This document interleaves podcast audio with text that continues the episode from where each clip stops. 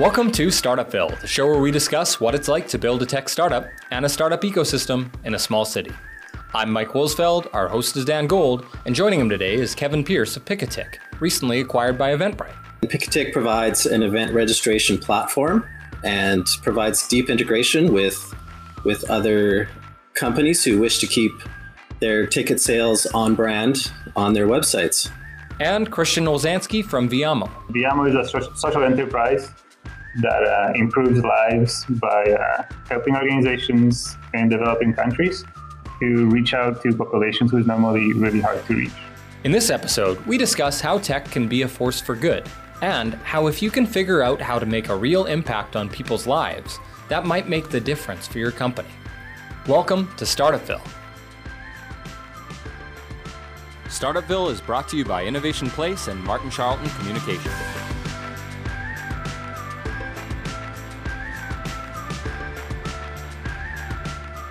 Firstly, thank you both for joining us here on Startupville. It's always a pleasure to meet new people and to have people um, who are in slightly different areas but have worked together. That's always an interesting dynamic. Christian, if I could start with you, tell us a tell us a bit more about how you're using uh, tech to help other people. Uh, sure. So our, I guess, the whole Viamo infrastructure and application is quite complex, but we're basically um, we're basically working with cell phone network providers in developing countries. So pretty much like most of Africa, a lot of Asia, and a lot of India. And uh, through our infrastructure and application, a lot of the organizations such as UNICEF and Oxfam can basically either broadcast messages to population who, who is uh, illiterate or only has access to dumb phones uh, and it also works in the other direction. We can send out surveys and different ways of collecting data from those people to uh, to help um, to help in situations like crisis management and stuff like that. On that, how do you deal with uh, limitations of language and illiteracy? Is it is it very is it audio based, video based, or or is it uh, simplified language? How do you do that? Right. well, we deal with a lot of not just languages, but even dialects in Africa. Like just in Ghana, there's I think over 24 different dialects that are official. Like it's not just some small village speaking it; it's actually unofficial supported dialect. Uh, so yeah, we have like our company is quite distributed. We have 144 employees. Uh, a lot of them actually are stationed in, in, Africa and are on site to help with uh, communication in different dialects. But uh, yeah, like we we started with uh, trying to broadcast messages and collect data through text messaging, and we had little, just little engagement. We had no idea why, and pretty quickly we realized that basically a lot of the people we're trying to reach don't even like don't know how to read, right? So we transitioned into voice communication instead. Uh, using systems like IVRs, just trying to automate a lot of the, uh, the voice recordings and then just let them choose a like walk through a, a decision making tree. So yeah, that's yeah, like that. That is a challenge. We're trying to get more into uh, uh, machine learning and using machine learning to uh, understand what people are asking or what, why are they calling in. But again, like dealing with multiple dialects is not really uh, it's not really uh, an easy task to uh, to address when it comes to automation. I was listening to Gary Vaynerchuk's podcast this morning. Um, and uh, by the time this uh, goes out, it will be, you know, a very old podcast. So I'm going to tell you which episode it is. It's the um, why Alexa skills are the next. oh, of course, it goes dot dot dot. I don't want it to play. Don't play. Um, but it's it's the importance of audio. Me coming from my background, I started in uh, IT and then I went into media and radio and audio has always been an important thing to me. He was saying in the uh, latest edition of his podcast how um, audio is becoming more and more and more significant. And when you look at issues around uh, language, uh, reaching people who were previously excluded for whatever reason, whether it's neurodiversity or language. It's interesting that uh, when we go back to basics, people often speak a language or speak in in uh, local communications before they before they read, or if there's an opportunity to read. So I think that's a a, a fascinating fascinating idea. and we'll maybe get back onto that in a little while. I would like to uh, have a quick question with Kevin on this. Your journey, you're at Picatic now. Um, obviously, you and Christian have done multiple things before you've got where you are now. But your journey in the world of tech and problem solving, what what appealed to you about solving problems through using technology? The thing that that really appeals to me about solving problems with technology is that it's it's like you're always working on these puzzles and you're getting to use tools where the rules some of the rules are kind of continually being redefined and discovered by the community at large. And uh, so there's always so much discovery going on. Discovery and making a difference in people's lives is always kind of exciting. So applying technology is fun, uh, but when it doesn't affect anybody, nobody ends up seeing the light of day with your project or whatever it is.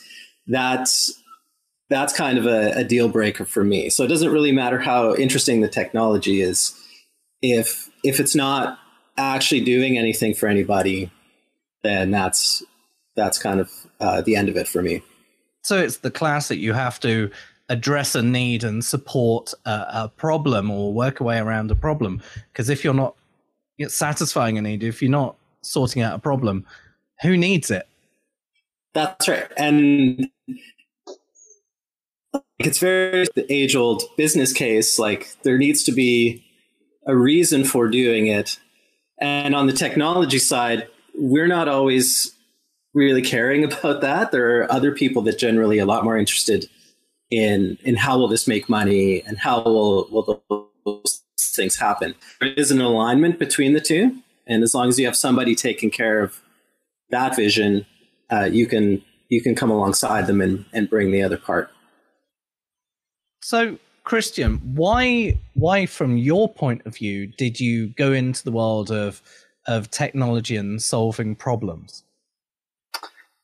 Uh, yeah, I guess I always like since childhood or since, since like the times where I could uh, analyze things. Uh, like I just I love things like I love taking things apart and putting them back together. And like as you take things apart, you try to understand them and like you put them back together. You feel like you move on to the next thing and like you have a better understanding of of how certain thing works. And and over the years, like you just keep building that experience that eventually uh, when you end up in a situation where like you have to solve a problem, you have all this knowledge from like, your past experiences that you can just put to use.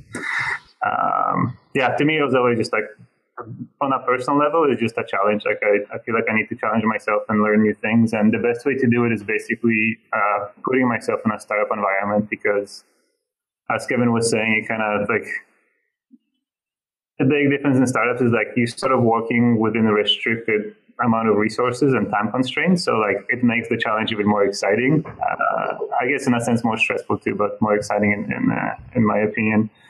Um, so yeah, like you basically you forced to like constantly figure things out in a short period of time with short amount of or like small amount of resources you have access to, and then you do that for years, and eventually like the challenges become bigger, uh, but they also become more interesting because, like Kevin was saying too, like you can actually make a bigger impact on millions of, of people out there using a product, as opposed to solving little things here and there uh, that like people might not notice or might only affect few individuals.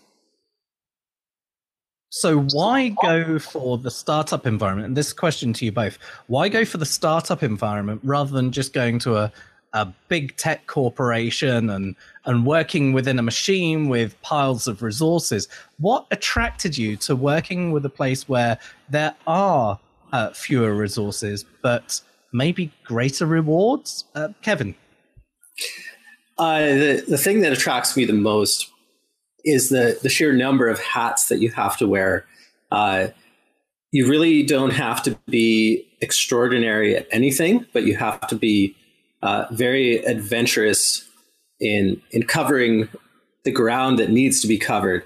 Uh, so all the things that nobody else is doing, like you take on those roles, and if you have a group of people doing that, then you generally are covered.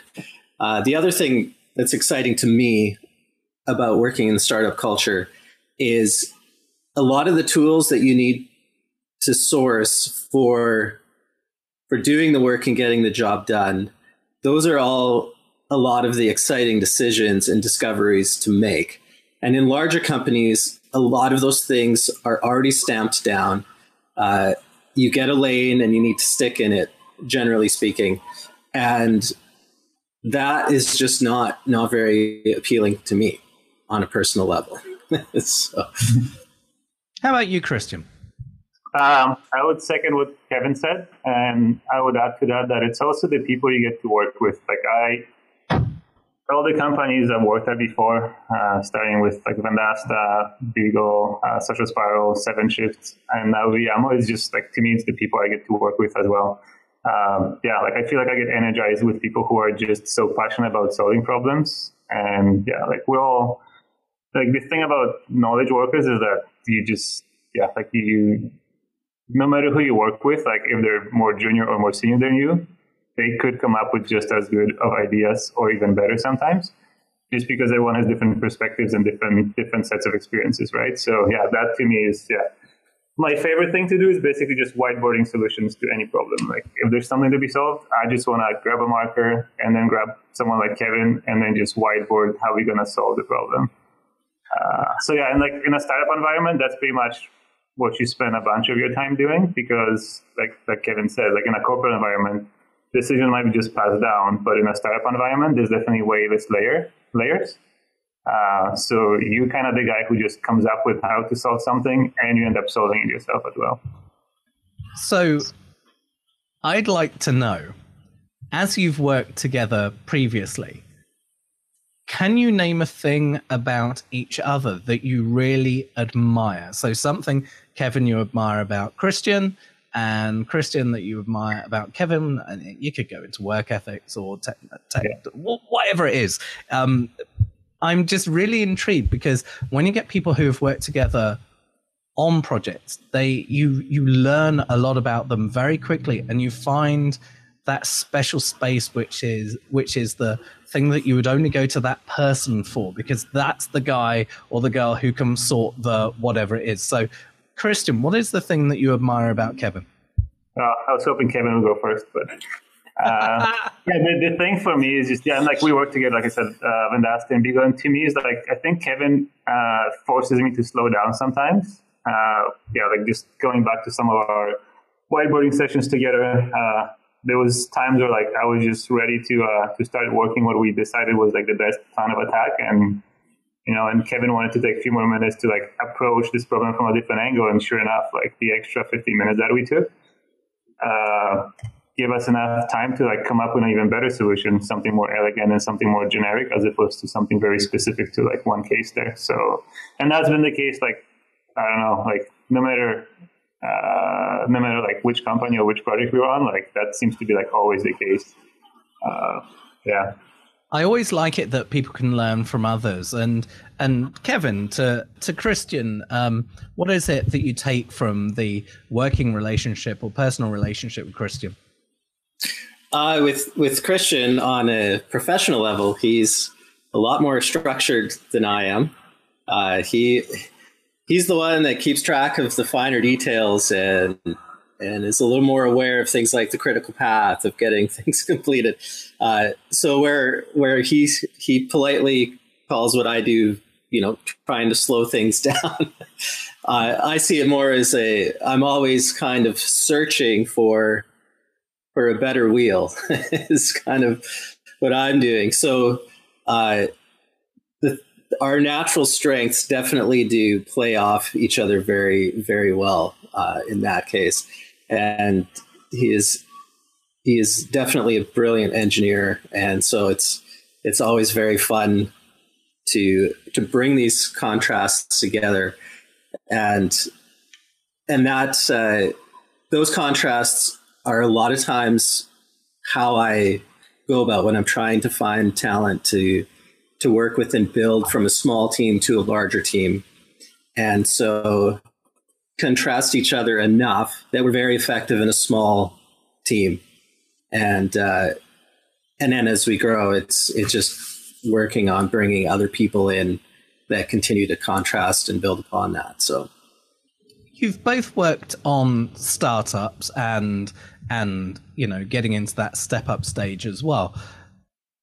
How do you think um, from from your experience you've seen or where have you seen moments where uh, the vision of the leadership of a startup has gone this way, but through the data or the technology, you've seen audiences are going this way. Is there a way to realign it? And have you found it easy to take that knowledge and, and present it or prepare it in a way that the that the leadership can go, oh, okay, that's the way we need to go. Have either of you experienced that? From my perspective, not really. Like, I mean, there might have been like small cases of that, but the people I usually work with or worked for, like, I definitely had just full trust into uh, knowing that they are analyzing that data and uh, and they're making the right decisions. So yeah, just like I I was mostly just sticking to anything technical and then yeah providing data uh, for analysis to help make those decisions. But I was never involved in uh, in uh, trying to steer the boat in a different direction based on based on the data that I provided.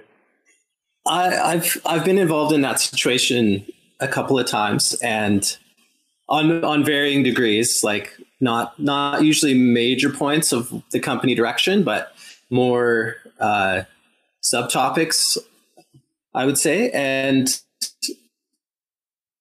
you make a difference and your your voice is heard, and other times it's not, and that's just part of how it goes. Like those who are in that position of leadership, they're there for a reason, and they're there because of their vision and passion, and so uh, if that ever diverges too far, uh, then that that becomes uh, a point of of uh, contention. You might need to consider changing environments if that is something that's strong to you, but it's it's never something that I would consider a fault I'm working for. It's uh, it's, it's sometimes it's just a matter of of differences of opinions, which is the cool thing is is that there are a lot of opinions, and uh, those are important. Uh, do do you find that a lot of the tech organizations and the startups are in the mindset of being relatively flat in their organization and in solving the problem in working together? Because I've worked with uh, uh, as a uh, from a you know an agency standpoint, I've worked with organizations where there's um, very traditional top-down leader says this happened, and the results may or may not work in that direction. Where the hierarchy seems to be flatter in a in a certainly in a startup and in the tech environment because there is this basis of of looking at facts, looking at data, getting you know instant feedback through statistics or data or or whatever it is. Um, is there have we reached a point where you know we've seen a lot of old traditional companies who have not and i hate to use the word innovation because so often so many people in traditional business define innovation as a thousand different things that aren't actually innovation um, are we seeing a, a, an area where maybe companies now are looking and being informed by data along with gut feelings? I would definitely agree with you on that. Uh, I've definitely seen uh, startups looking more and more to, data. And I think just as the trend continues, startups providing services around providing you that data. Uh, and so when I started working at Picatic, that was the first eye opener I had to from top to bottom. Everything is being measured. We measure absolutely everything. Uh, when we build a new feature, we have to know how we're going to measure its adoption, and we have to have goals for that. And so we have to know when something's being accepted by our user base or when it's growing away, because uh, it's important to remove things that are not no longer central to what your mission is uh, because those become noise and those distract and your clients and your users don't understand how to use your product to reason over these things that don't really provide them the value. Uh, so I definitely say data driven is is where things are going, and then levels uh, all the way from marketing to sales to to feature usage to development. And when you get into development, you're measuring things like velocity and how many bugs are coming in and what's your how are th- how things are going. So lots of things are being measured.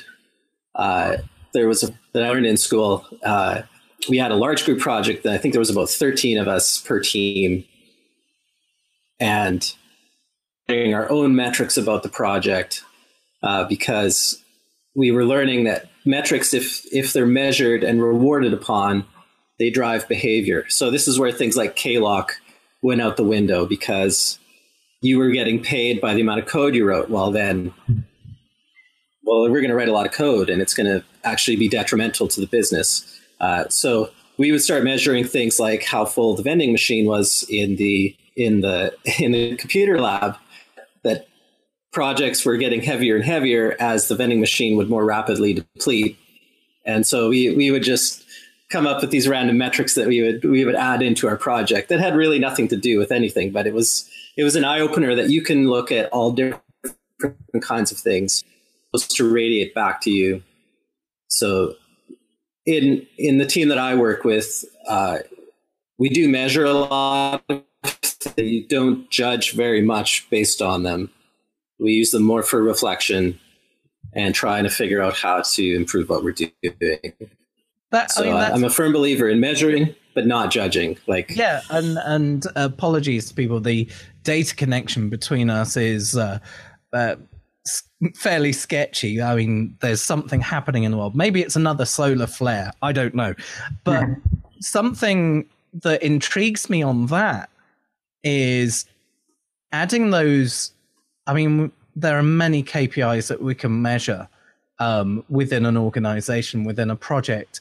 But actually, as you take this wider overview, this overview, using a vending machine, or um, uh, we had uh, a, a, partner who had um, a table tennis table, but it was electronic booking for it and they looked at productivity compared to the people booking online to use the table tennis table. And it seemed the people who were having more frequent short breaks were more productive. They were giving their mind a rest, switching it off, and going and doing something completely different, uh, really goal driven to win a game or just just have some have some time away from what they're doing. And when they went back, they were really refreshed. So as a as a bigger picture thing, measurement and, and information is incredibly important. Christian, um, with where you're at and, and what you've seen, have you seen uh, how information can really um, make a difference in how people feel about their organization? Um, yeah, good question. Like, I, I guess the, the biggest, um, like, we definitely because Viamo is a distributed company, we heavily rely on sharing information uh, using like digital formats, just because we want to make sure that everyone has access to every possible piece of data that the company is gathering or analyzing. Uh, but uh, yeah, like I would say, it's it's a bit of a as like Kevin was talking about. Uh, like I I think there's a bit of a balance thing that needs to happen between sharing and oversharing uh, data, especially internally because uh, yeah, like as you know, like as knowledge workers, like we're constantly bombarded with like facts and information and, and all sorts of data. But you also need to like at some point escape all of it and, and keep doing your work. Like if you constantly keep absorbing or collecting data, uh, it almost becomes counterproductive eventually. Uh, but yeah, like I think on a company-wide level, uh, just like through few few layers of the company, what I think is like has always been very valuable and, and is important to companies is just uh, monthly uh, monthly stats, just uh, you know, giving the whole company idea about like how's marketing doing in terms of numbers, how's sales, how's the tech department or like engineering department doing.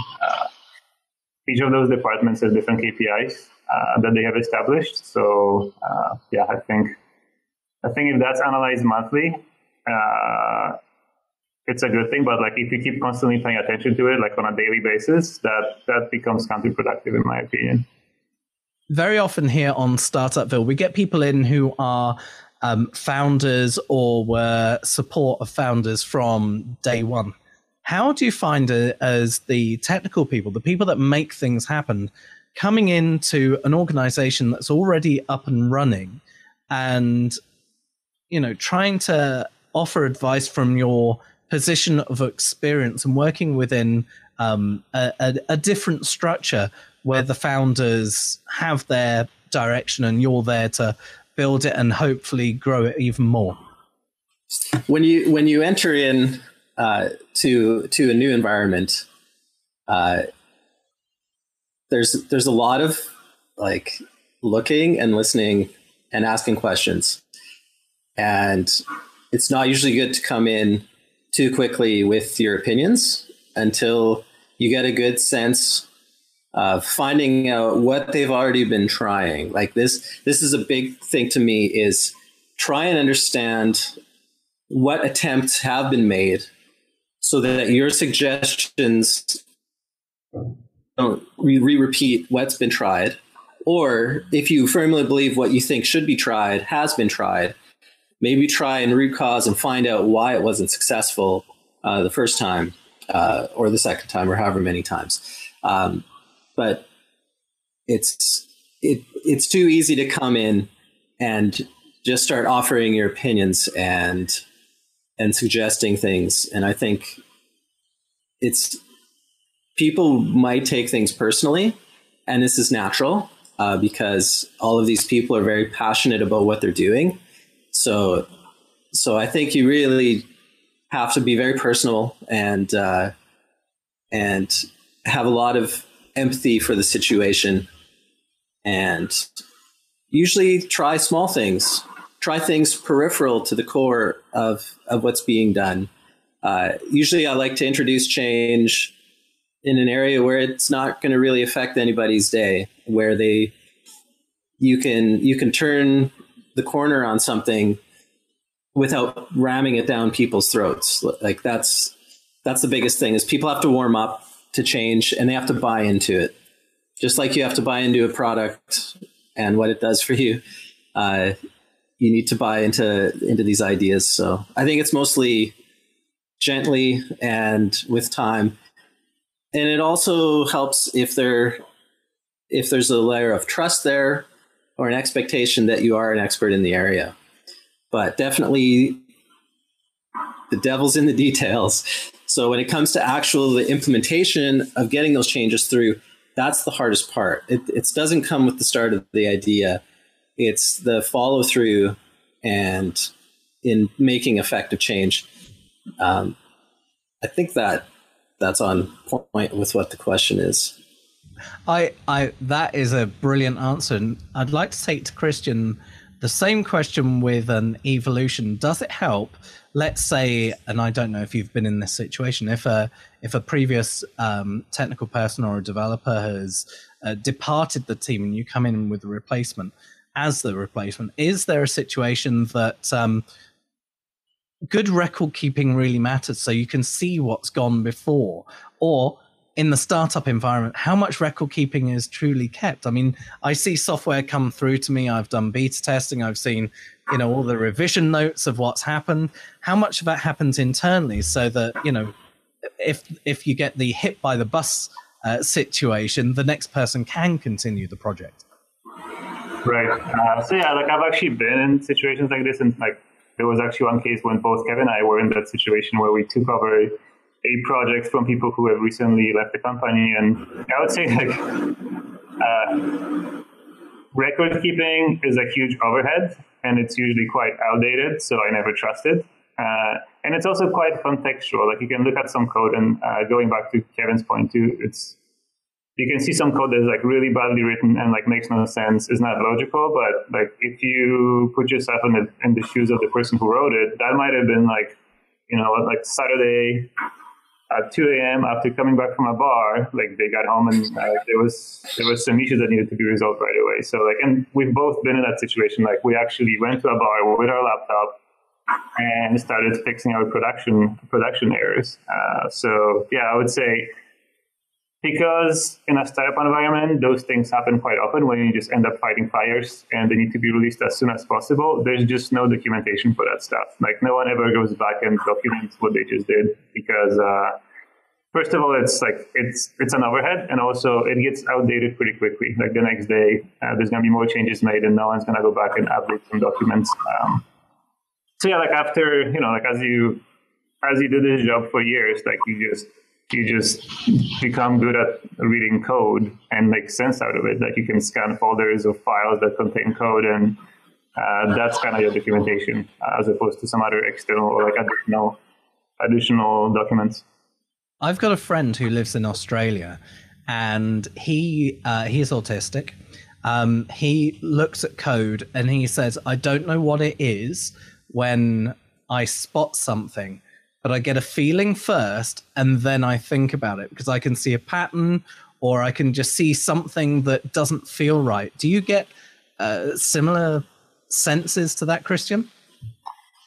Yeah, like over time, you definitely like you learn how to read the matrix, I guess, in a sense. Like you like certain things pop out and like you notice them, and it, it comes from experience. Like you definitely like you know like from one project to the next, from one feature to the next, you do get burned uh, by your own mistakes, your own like bad bad coding patterns and stuff, and and you can see those in other people's code as well. Uh, and yeah, like over time, they they become easier and easier to spot as you just read through code. And uh, like pretty much every startup I know or I work at, we do this thing called uh, code reviews. So basically, once a developer has finished working on something, that code gets reviewed by uh, one or two of his coworkers. And that's sort of the idea behind it. Like you want few other developers who have some familiarity with the project or the feature to just like quickly scan through it and uh, and see if they can spot those things that just like stand out as like bad patterns or you know or something that you know a piece of code that could eventually blow up your leg if you step on it.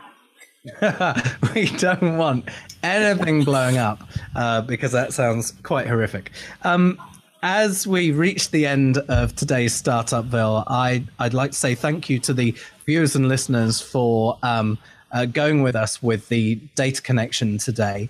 Um, but before we do depart, Kevin, I'd like to ask how people could get in touch with you um, because a key part of what we do is help people connect together. Wonderful question. I would say most most of the time you can reach out directly to us either through our, our Twitter handles or uh, AngelList is is the the main place that we we take any inquiries for for people looking to connect with us uh, as potential employment.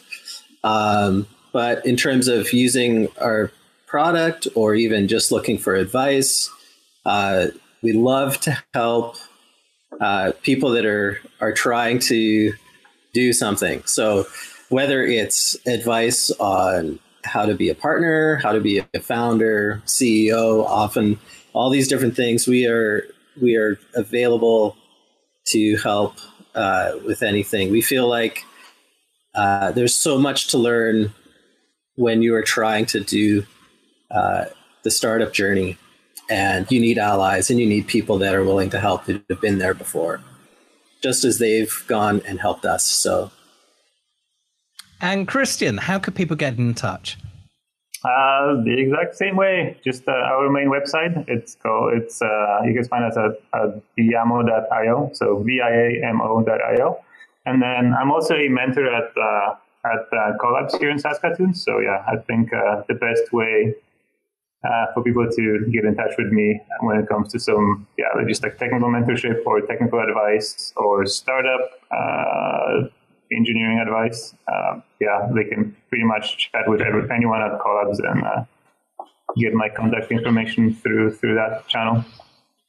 Well, that leaves me just to say thank you so much for joining us here on Startupville.